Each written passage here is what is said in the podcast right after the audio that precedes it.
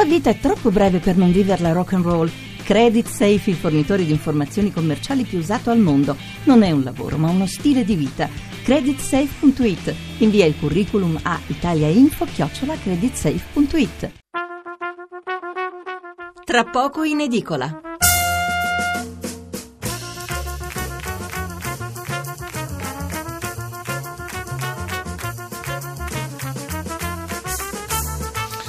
Buonasera da Stefano Mensurati e benvenuti all'ascolto di Tra poco in edicola, la rassegna stampa notturna di Radio 1. 800 05 05 78 il numero verde per intervenire in diretta, 335 699 29 49 il numero per inviarci un sms.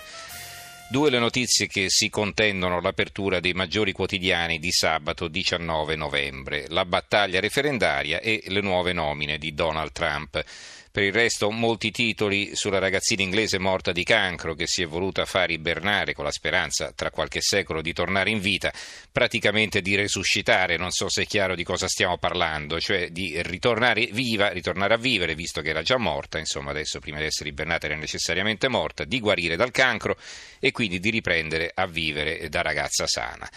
Eh, poco altro da segnalare a parte come sempre tanta cronaca locale. Allora di cosa parleremo stasera? È un argomento che abbiamo già trattato in passato, eh, quello delle balle che girano su internet e in particolare sui social network, ma eh, ci torniamo su partendo da due spunti diversi di strettissima attualità.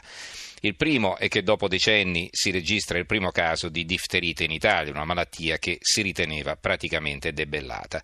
Chi rischia di ammalarsi, chi non è vaccinato. E chi è che non si vaccina, soprattutto chi crede alle stupidaggini che girano su internet.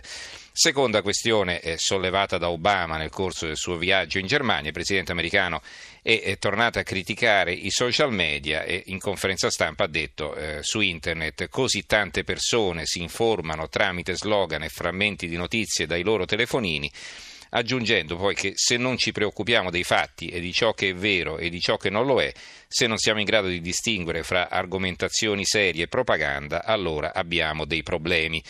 Adesso è chiaro che il riferimento è legato alla campagna elettorale appena conclusa, quella che, secondo le analisi del Partito Democratico, è una delle ragioni della vittoria di Trump, cioè l'uso disinvolto della rete.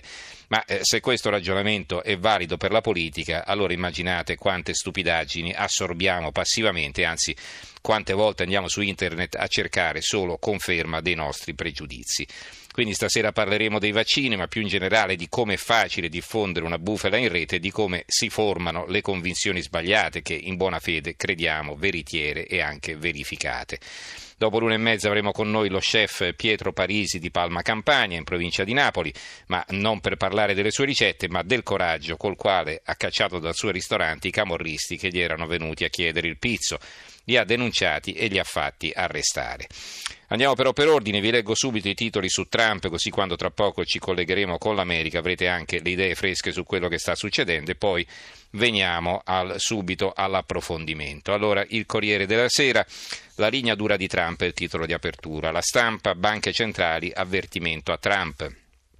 Il quotidiano nazionale, giorno della nazione, il resto è Carlino, Trump mette tre falchi nella squadra. L'avvenire sotto la testata un titoletto Trump arruola tre falchi per la CIA, la sicurezza nazionale e la giustizia. Il giornale, eh, dalla Merkel gli sconfitti del mondo, eh, il vertice eh, di, eh, di, Berlino con la Merkel, eh, Hollande, Obama, Renzi e poi eh, Trump fa bene al super euro, un articolo di Giancarlo Mazzuca, previsioni sbagliate e l'occhiello. Il fatto quotidiano, Mm, sul Fatto Quotidiano, no, il Fatto Quotidiano non ha notizie su questo, chiedo scusa, su Trump. Allora, il manifesto, altri tre ultra alla corte di Trump, eh, l'unità, mm, Trump sceglie la squadra, esulta solo il Ku Klux Klan, eh, nominati altri tre falchi, Sessions, un razzista alla giustizia. Eh, il eh, secolo XIX, anche Draghi avverte Trump e un'altra bufera investe le nomine a giustizia CIA, c'è la vignetta di Rolli, le nomine di Trump e eh, Trump chiede a un suo consigliere che gli risponde no signore, il generale Caster non è più con noi.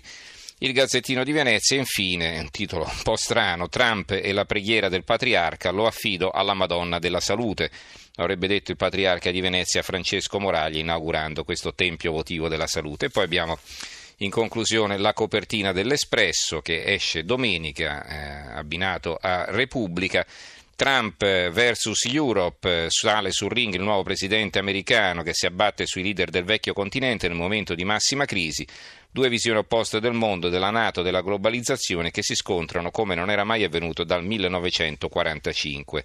La sfida finale, c'è scritto sotto, si vede Trump con i guantoni in alto e sotto Renzi, la Merkel, Hollande e Draghi.